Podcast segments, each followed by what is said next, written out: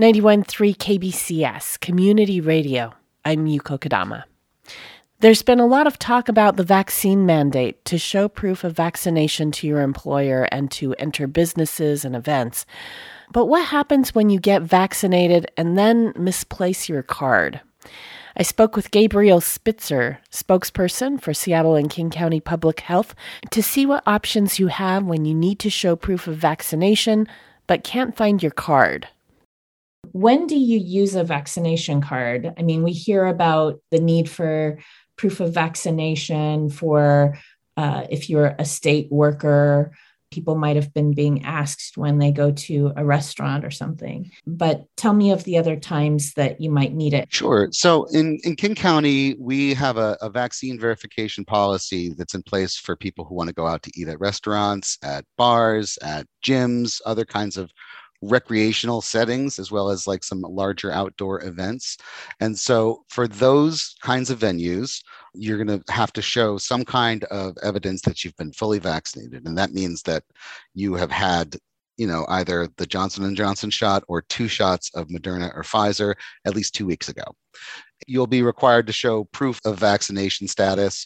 And if you don't have that you can also obtain a negative covid test and present that as well Okay, so you can use a negative COVID test. And how long would a negative COVID test last for something like this? Um, it is 72 hours. You have to have provided a, a, negative PCR test within the past 72 hours. You can use a rapid test that's administered on site by like an actual testing provider, but at home tests are not sufficient. Could you tell me the difference between the rapid test and the PCR test and the at home tests? Yeah, definitely. So, uh, a PCR test looks for the actual genetic material of the virus, it's looking for the presence of the virus, and they're extremely sensitive and extremely accurate. So, those are the gold standard tests. That's, you know, plan A. The rapid tests look for a different piece of the virus and they are a bit less sensitive of course but they're quick that's the trade-off at home tests are usually rapid tests. So the kind that you can get in a drugstore, that's going to be considered an at home rapid test. And that won't pass muster for the vaccine verification policy.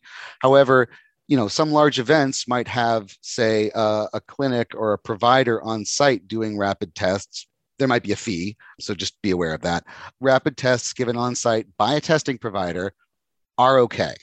It's if they're not supervised by a testing provider, if you do them at home, that's not good enough for this policy.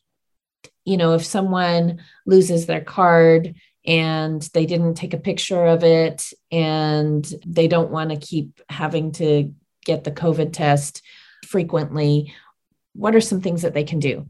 So the first thing I would advise people to do is to go to a, a website called MyIR, um, it stands for My Immunization Records, and this is this is a website that's through the State Department of Health. And for most people, your records are going to be accessible through My IR. You can look up your record, and then you can get what's called a, a documentation or a certificate of immunization for your COVID 19 vaccination. Um, and so you can print it out, you can download it and screenshot it. Um, and that is just as good as a CDC card for the purposes of, uh, you know, going out to eat, going to a bar, etc. If that doesn't work out for you for whatever reason, there's another website that the state is just getting underway called waverify.org uh, that should be able to provide you with a QR code that you can show on your phone when you go in and they can scan it and confirm that you've been vaccinated if you don't have your card, you can also go back to your healthcare provider or the vaccinator and ask them for your records. So if you got vaccinated at the doctor's office, they'll have a record of that. You can get a printout of it and bring that, or take a picture of it on your phone and show that. That suffices as proof of vaccination. Or if you got it at a vaccination site, like a clinic, a pop up clinic, or whatever, you just need to know who gave you the shot, and they should have a record that they would be able to share. And if you really run out of options, you can contact the State Department of Health at uh, 833 VAX HELP and uh, they can advise you on next steps. But there's a lot of options for people. Even if you lose your card, there's a lot of ways to still prove that you've had the COVID 19 vaccine. For King County's vaccine verification policy, we have like a landing page that's kingcounty.gov slash verify. And if you go to that page, you can click on the FAQs, the frequently asked questions, and there is a question under there about what happens if you can't find your vaccination card.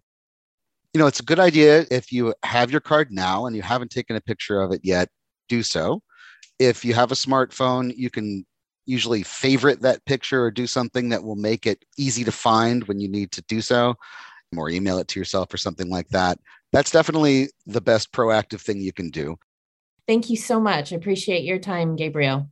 You bet. Take care, All you, right. That was Seattle and King County Public Health spokesperson Gabriel Spitzer speaking with me about what to do if you can't find your vaccination card. For more information and links on retrieving your lost COVID vaccination card, you can go to kbcs.fm.